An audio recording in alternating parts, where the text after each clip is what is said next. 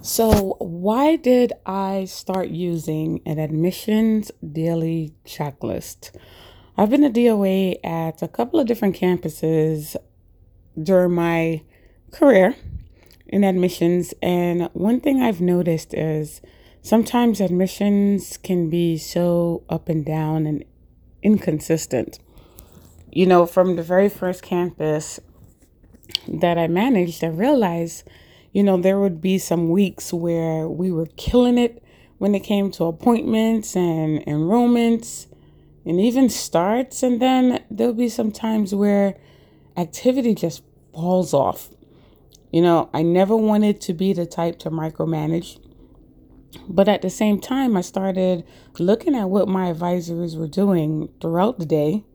And, you know, you want to trust your team, but I also believe in trust but verify, you know? But I've noticed that from the newest reps to even the most seasoned reps, they haven't, they have,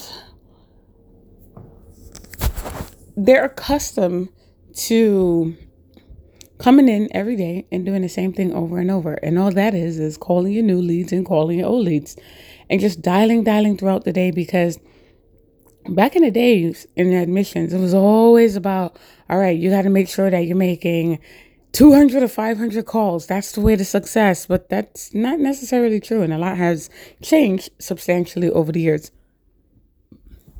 But I've noticed that they weren't doing anything other than calling. They weren't even texting at the time.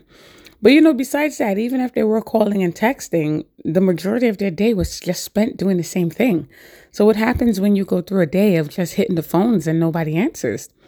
That means that you just landed a dead day where you didn't get anybody on the phone. And you know, if you don't have anybody on the phone, that means that your opportunity for the next day activity just went down the drain. So, I started thinking about it and I'm like, okay, so, one thing I always used to say in my morning motivational meetings is make sure that you have a plan for the day. Do not come in and do the same thing over and over, hour after hour. Break down your day. There's so many different types of leads that you can actually call. You have brand new leads. You have leads from last week. You have leads from last year. You have high school leads. You have no shows. You have cancels. You have people that told you to follow up with them in a couple of weeks or a couple of months. There's so many different types of leads. However, if there's no process in place, all they're going to do is come in and start from number one and call through the list.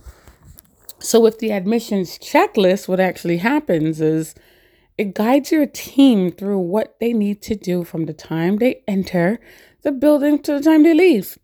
And that's the first thing you do check your email, make sure that you call your new leads. Um, confirm your appointments for the day, call your no shows, but it breaks it down where it's like spend an hour doing task number one, spend an hour calling cancels, spend an hour only working on no shows, spend an hour calling your current students and asking them how their classes are going so far, but then asking them if there's anyone else that they know that we can help.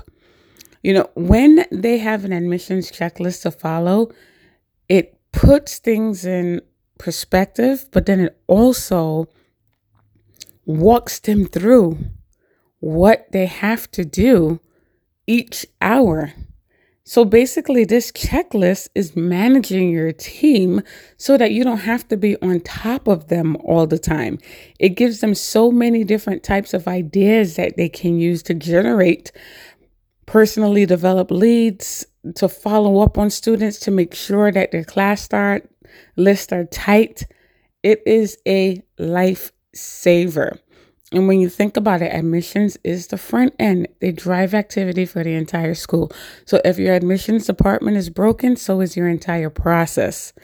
So from the time they started to use the admissions checklist, conversions went through the roof because there wasn't so much missed activity. There wasn't so many leads that were just going down the drain and they're saying, oh, and nobody answered the phone.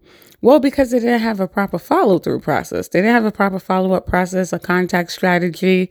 But then also going back to doing the same thing over and over, there were so many missed opportunities throughout the day that they could have done to generate more leads and to get more students on the phone, which is why the conversions were going to help. However, that checklist, it will make your life so much easier. You will have so many more stress free days, but not only for you, but most important for your advisors.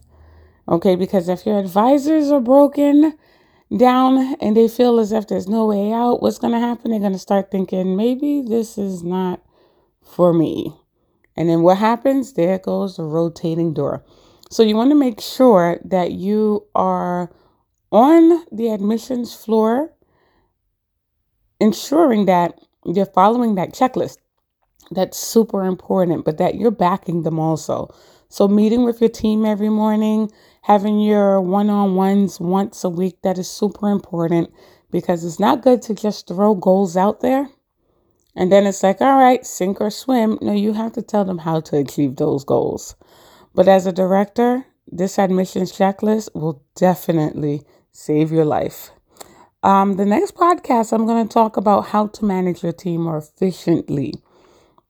And that's connecting to just giving goals and expecting them to fly. It doesn't work like that. It's never worked like that.